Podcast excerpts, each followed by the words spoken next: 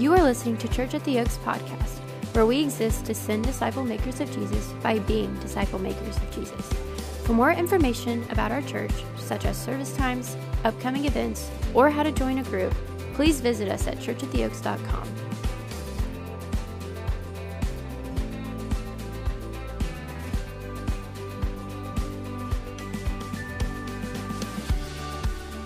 That is such such good news on both fronts. Uh, we are so excited to be here. I speak on behalf of my wife and bring greetings from Florence, Alabama, your sister church, the Well Church in Florence. Uh, I've met many of you uh, over the course of the last year at WellCon or different things, and uh, there's still a lot of you I haven't met, and I just want you to know um, that we are so incredibly thankful for you. So incredibly thankful for what God is doing here and what God is doing in the lives of individuals here. Those two right there make over 30 baptisms since August across our network, which is pretty incredible. Uh, we're seeing a lot of people come to faith and getting to celebrate death to life, and we just continue to pray that we never get to a place where we take things like this for granted. True life change. So we're so excited to be here, so excited to dig into the Word. If you got your Bible, you can open up to the book of Romans, chapter 1. We're going to look at two simple verses this morning that maybe you've read a million times in your life. We just want to lean into them this morning and see ultimately what, what God has in store for us from His Word. And as we begin, as we begin, I want us to ask and answer a really, really simple question. This is the point across the board this morning. We're starting here, we will end here. Write it down. I want us to process this together. It's a simple question What does my life look like today if Jesus gets his way? What does my life look like today if Jesus gets his way. In Romans chapter 1, 16 and 17, Paul's building the foundation. It's in his introduction to the church, to the church at Rome. He's building the foundation upon which the rest of this letter is going to be written. This is his thesis statement for the entire book.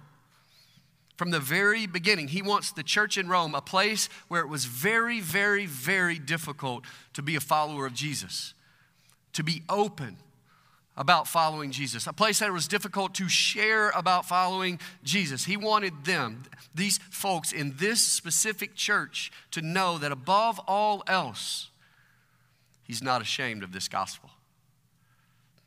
And they shouldn't be either. If you got your copy of God's word, I'm reading from the English Standard Version this morning in Romans chapter 1, 16 and 17. It says this For I, Paul, am not ashamed of the gospel. For it's the power of God for salvation to everyone who believes, to the Jew first, and also to the Greek. Verse 17 For in it the righteousness of God is revealed from faith for faith, as it is written, the righteous shall live by faith. We understand what being ashamed means. It's a, it's a word that I'm sure we know very, very well. If you live any amount of time at all, you understand shame and being ashamed. It means reluctant to do something out of fear of embarrassment or fear of humiliation. The truth of the matter is, we live in a culture that feeds off shame. A culture that publishes shame. We have talk shows devoted to, to exposing shame. Actually, our culture has gone so far that, that, that, that, that there are magazines that make up stories just to have the appearance of shame, and then they put them in your way in the grocery store aisle so that you see like random headlines. You're like, oh, I didn't know that was true. Oh, I didn't know that that person was dating that person and they're married to that other person. How's that possible? We have websites that allow us to comment on other people's shame. Our culture loves cancel culture until cancel culture cancels you, right? That's the world we live in. That's the nature of our culture, for sure. This morning, this morning, when it comes to shame, when it comes to this idea, understanding ultimately what shame means, the truth is, we don't have to think very hard. Truth is, we understand it very, very, very well. We felt that feeling before. We've all felt it numerous points in our life, I'm sure. Uh, it's awful, no one likes it. You start getting all self conscious, right? We feel angry, we feel singled out, we feel alone, we feel isolated, and in many ways, we'll do anything and everything in our power to ensure that we never feel that way again. I don't want to feel ashamed. So we constantly are watching what we say, constantly watching what we do, constantly watching what we wear in order to try to just fit in as much, most, as, as cleanly as we can. We keep a close check on our friends and our acquaintances and our conversations in order to keep from feeling those feelings, those deep and terrible feelings of shame and embarrassment. And the truth is, this morning, that that's not just in our normal everyday life, that moves into our spiritual, our Christian life as well. Those same feelings are no different there. Because whether we recognize it or not this morning, in many ways, we're in the minority as followers of Jesus. The majority of the world doesn't agree with what we believe is morally true. And with that being the case this morning, we tend to, we tend to clam up. We tend to to, to fight this, this tendency to hide out or stay quiet or mask our faith or avoid tricky or dangerous subjects. And that's where we connect back this morning to these two verses from Paul from God's Word in Romans chapter 1, 16 and 17. They're huge verses. And while there's absolutely no way we can totally unpack them this morning, I want us to look at them in the context of a picture of Paul's heart. What was he trying to say in the context of the depths of his heart? See, in these verses, he's making a statement about his personal resolve and, and how he lives his life. And it's a huge deal. It's a huge deal what he says here because in the first century, the gospel was synonymous with shame. Think about it poor Jewish carpenter, was crucified. He was nailed to a cross. He's killed on that cross. And starts what seems to be, from the outside looking in, just another sect of Judaism, of which there were already multiple. Not involving the intellectual elites, not involving the powers of the world, not involving those who had the power to move and shape culture. No, no, no, no. It was not culturally beneficial to be a follower of Jesus in the first century. As a matter of fact, go around and start talking about eating flesh and drinking blood, and it doesn't help your church growth statistics. It's a little odd. It was a little different. It was not a huge draw. As a matter of fact, if we look over in 1 Corinthians chapter 1, we see that Paul understood that the gospel was associated with shame in the culture in the first century. He says, For the word of the cross is folly to those who are perishing, but to us who are being saved, it's the power of God. He said, Listen, I recognize the gospel is folly, it's foolishness to the world. He wasn't surprised by this. He wasn't taken aback by this, and more importantly, he wasn't affected, about, affected by it either. Because the reality is that when Paul encountered Christ, when he encountered the gospel of Jesus Christ, he got a radically different picture of shame. Because he realized for the first time, he realized in that moment, for the very first time, that all of the things the world had to offer, that all of the things that he had lived his life for to that point, all the power and prestige he had amassed, he realized that all of those things were ultimately evidence of his rebellion against God. And there, in that moment, he found real shame. In that moment, he found eternal shame. He came face to face with, with Jesus on that road to Damascus. And Jesus said to him, This is who I am. I am Jesus, the one you are persecuting. And Paul experienced the shame of his sin front and center when he encountered Jesus. And then Jesus did the incredible in Paul's life by covering that shame in salvation. And in that moment, something miraculous happened, right? Paul went from being rejected by God to being accepted by God. In that moment, he went from being dirty before God to clean before God, to guilty before God to innocent before God, ultimately shamed before God because of his sin to honored before God because of the righteousness imputed on his soul by the blood of Jesus. And because of Paul's experience, his real life experience with the miraculous gospel of Jesus Christ, he says here in Romans 1 16 and 17, I'm not ashamed of this gospel. As a matter of fact, he almost, you can almost hear him in the tone of this letter saying, Why would I be ashamed of this gospel that saved my soul? No matter what the world would have to say, no matter what the culture outside the walls of the church would want to say this morning about the gospel, the truth is we too no longer stand ashamed. No matter how deep your sin was, no matter how dark your past was, I remind you this morning, please do not miss this, no matter how deep your sin is this morning.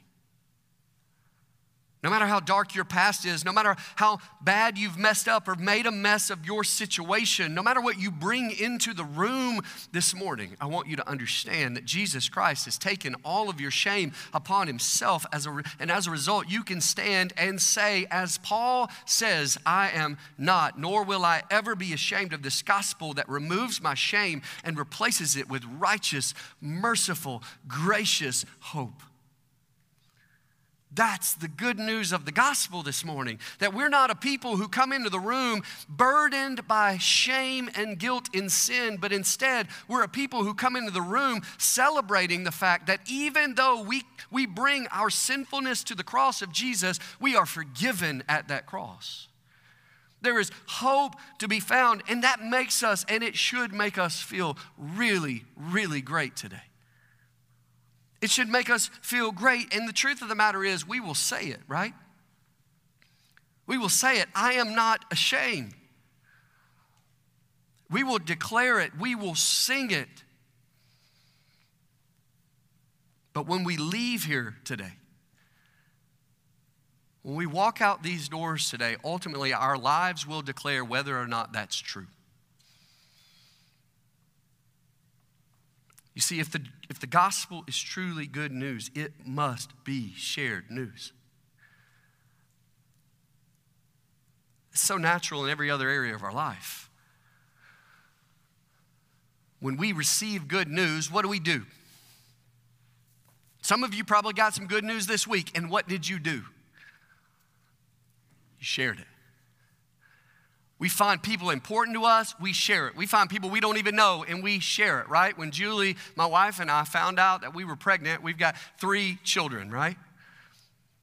So when we found out that Julie was pregnant, we could not wait to share it. And then there comes this point along in the pregnancy where you go to the doctor and they're like, Congratulations, it's a girl. And we like run out of that office and immediately get on the phone, like, hey, mom, dad, guess what? It's a girl.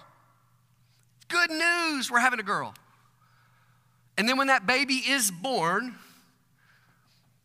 we hold that baby, we love on that baby, and then we immediately take pictures of that baby and tell the world, look at my baby. She is here and she is healthy and we are blessed. This is good news and I want to share this news. For you, maybe it was the receiving of a scholarship or the receiving of a promotion, or, or maybe you just got like free coffee this week and you're like, this is good news, I need to share this news.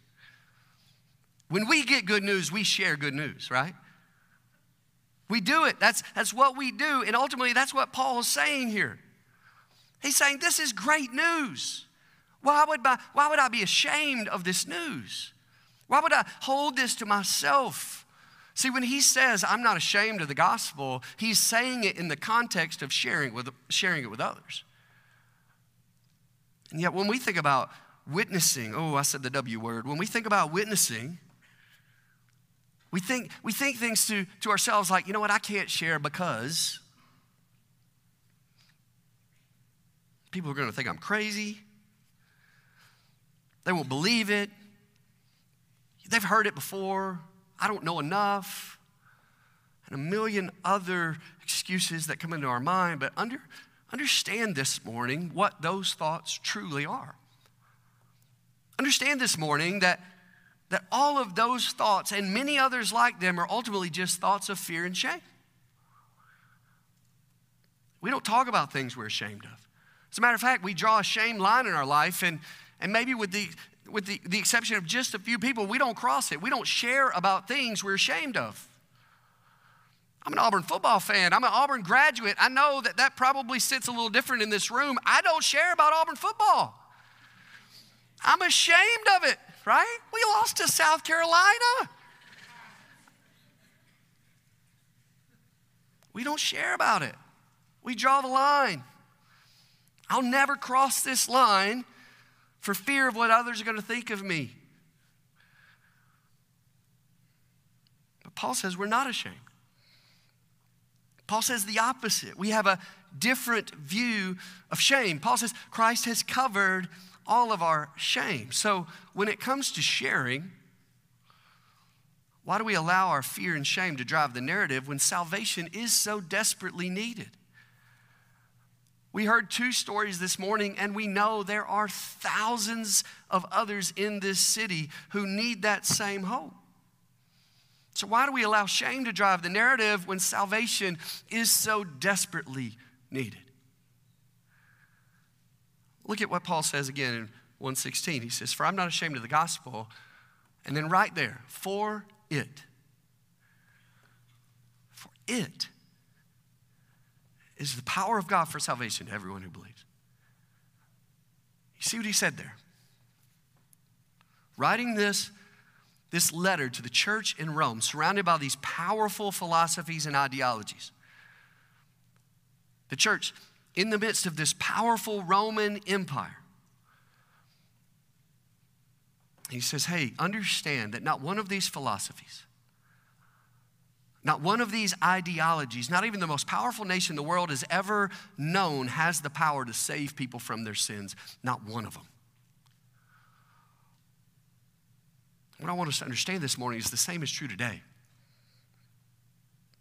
Like the, the, the, the same is absolutely true. No modern ideology, no modern philosophy, no TikTok influencer, nobody has the power to save. The gospel alone is the power of God for salvation. There is nothing else. It is, in verse 16 right there, is in the singular form, which means he says, eternal help comes from no one else. It comes from nowhere else. It comes from the gospel alone.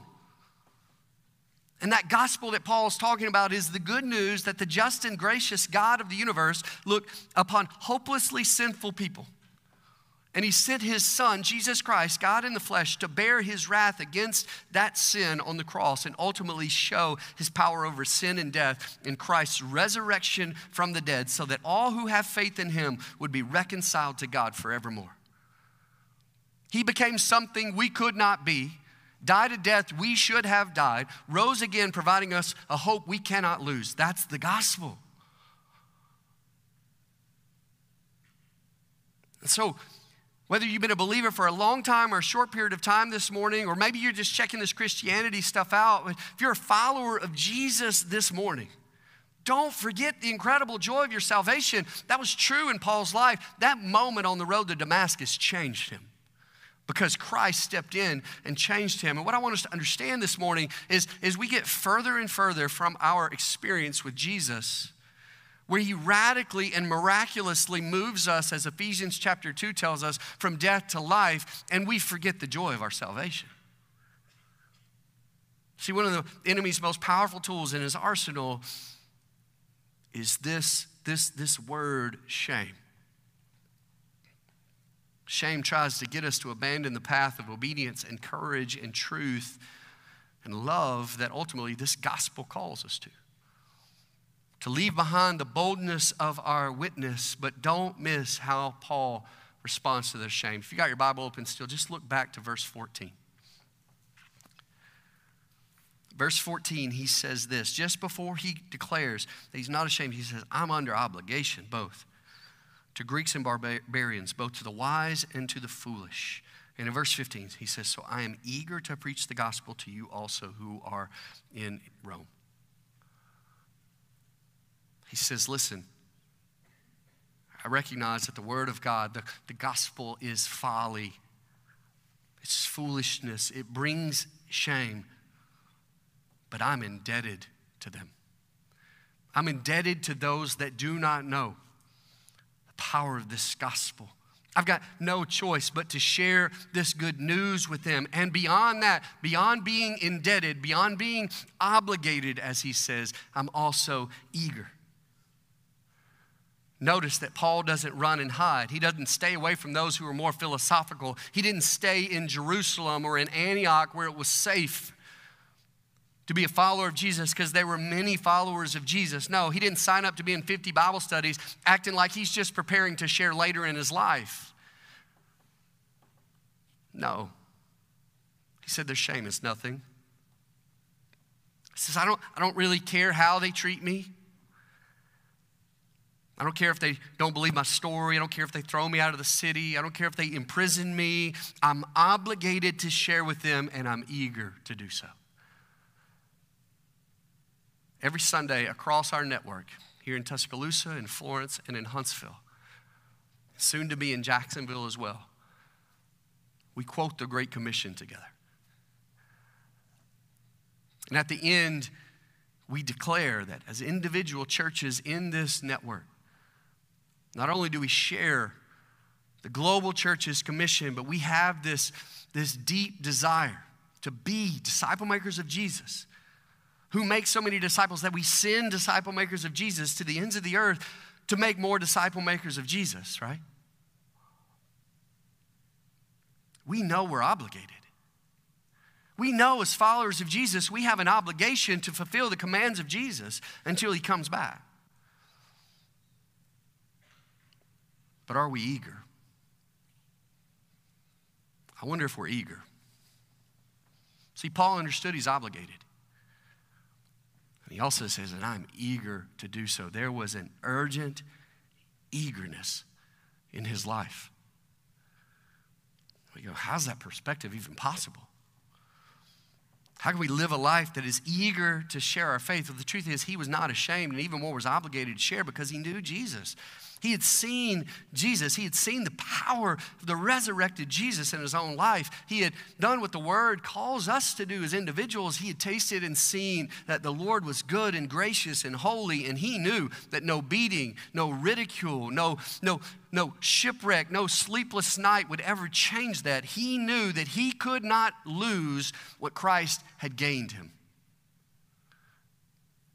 He knew that his walk with Christ was precious because of the work of Christ in his life. But even more than that, he knew that hell was real.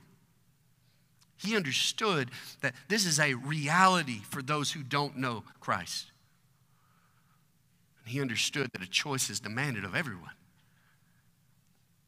which created urgency in his eagerness. You see, this morning, it's counterintuitive for people who have been saved by Christ to be ashamed to share the gospel of Christ because they have, like Paul, tasted and seen that Jesus is good. They've tasted and seen him for who he truly is and what he has truly done. It's counterintuitive for people to hear and believe the deep theological truths about Jesus and walk away with no physical, life altering, fruit bearing change by the power and the presence of the Holy Spirit. It's counterintuitive for us to live our lives protecting what we cannot lose in Christ. Understand this morning, the gospel is not a shame swap. We don't come to the gospel with shame from our sin and just swap it and replace it with the shame or fear of embarrassment that keeps us from boldly sharing what Jesus has done for us. If Jesus is precious and hell is real and a choice is demanded of everybody in this city and everybody that walks on that campus, then that should change the way that we live our lives. It should affect us and move us into urgent action. Our time here on this earth is a short vapor, scripture tells us. Our time for many of us on this campus is even shorter. Maybe your time in the city is short.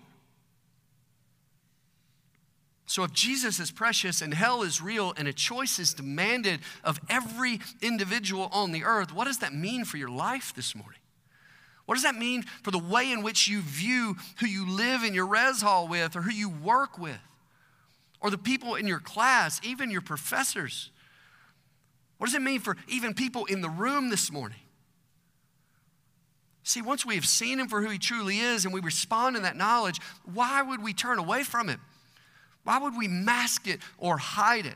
Why would we cower in fear and failure? What are we going to gain elsewhere? And what are we going to, what are we going to lose?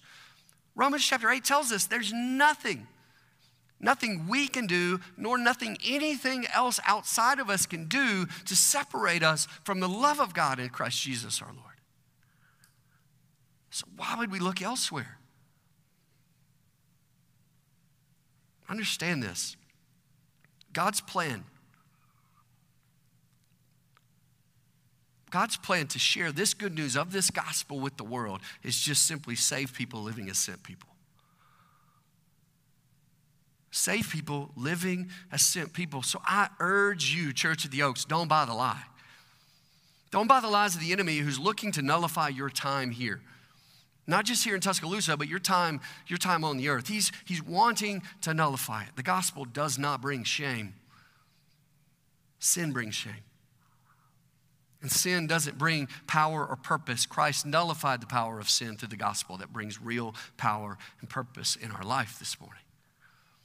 So let's be a people that live for the power and the purpose of the gospel and not, not the power and the purpose of the sin that the enemy's trying to entangle us with. So I ask again this morning as we close what does my life look like if Jesus gets his way? What does my life look like in college if Jesus gets his way? How does it alter my class schedule, my major, where I spend my time, how I spend my resources? What does my life look like in my career if Jesus gets his way? What does my life look like in my family this evening if Jesus gets his way? How does he change me? How does he alter my situation and circumstances. And then I would encourage you as you're answering that question, as we're all answering that question this morning, orienting our lives around being obedient abiders to, the, to, to this Christ who gave everything for us, our Savior and our Lord. What I want to encourage you to do is as you hear that, don't wait. Respond faithfully respond open handed, respond in obedience. And, and, and, frankly, what I, what I want us to do over the next few moments as we close is to just answer that simple question. And with that same urgent boldness, may we be willing to walk in obedience towards whatever Jesus is calling us to do. This morning, it may be as simple as laying down sin that easily entangles and takes us away from our calling in Christ. God's word says that that if we confess that sin, He is faithful and just to forgive us of that sin. We turn from those things. Maybe it's just starting a new discipline this morning. You're like, man, I'm not tasting and seeing that Jesus is good regularly enough, and therefore my perspective is so far off. Maybe it's having a tough conversation this morning. Just dealing with a relationship needs to be mended living peaceably with all people. Maybe it's engaging in a relationship for the sake of sharing the gospel with somebody that you know is already in your sphere of influence, and yet you don't know where they stand with Jesus. You're like, Alan, that's going to be such an awkward conversation. There's going to be a lot of people in heaven because of awkward, conversations. Whatever it is this morning, would you just commit to doing it? So that you and I can truly say what Paul says. We want to be unashamed of this gospel to save your soul. And as we pray, as we examine our life, if you find this morning, you know what, I, I don't necessarily know that I have this same life giving relationship that these two young ladies declared just so beautifully this morning. I need that forgiveness that Christ brings. I need salvation this morning. Many of us have been there, and we want you to know this morning that we all stood in shame before a holy God because of our sin. But even in that, even in that shame because of our sin, He sent Christ to endure that shame for you. He paid the debt that we owed so that we can now stand with Him unashamed as children. Children of God, righteous through the blood of Jesus for all eternity in heaven, in the real place called heaven with Christ. We confess Him as Savior Lord, God's Word tells us He he responds in providing that righteousness through salvation to us. You don't have to clean yourself up. You don't have to make yourself right. You just have to give yourself freely to Him this morning. And we just ask this morning, let today be the day of salvation for you. Don't wait. As we respond, let's pray together. Father, we are grateful for your word. We're grateful for the truth. We're grateful that you have given us Son Father, as we sang earlier, we are longing for that day where we see you face to face. Christ Jesus, you who died and rose again on our behalf, we long for that day. But until that day, let us be a people that is so faithfully obedient to what you've called us to. That the world knows, that Tuscaloosa knows, that there is a God who loves them and gave his son up for them. Father, as we respond this morning, I pray that by, by the power of your Spirit and each of us individually, you are clarifying what our lives look like if Christ gets his way. We just simply live the way in which he is calling us to live. We purge the things that the Spirit of God is showing us to purge, to get rid of, Father. Pray you're glorified in our decisions, in our response. Father, those that don't know you this morning, I pray by the power of your Spirit, you're drawing them to yourself for salvation. May this church walk with them faithfully as they desire to follow you. May you get all the honor and glory this morning as we close. Christ, and we pray. Would you guys stand with us as we sing and continue to respond to the Lord? Our prayer team is going to be in the back of the room if you do need to respond or, or, or just need somebody to talk to or pray to or pray with, they'll be back there for you at that time. Let's let's worship together.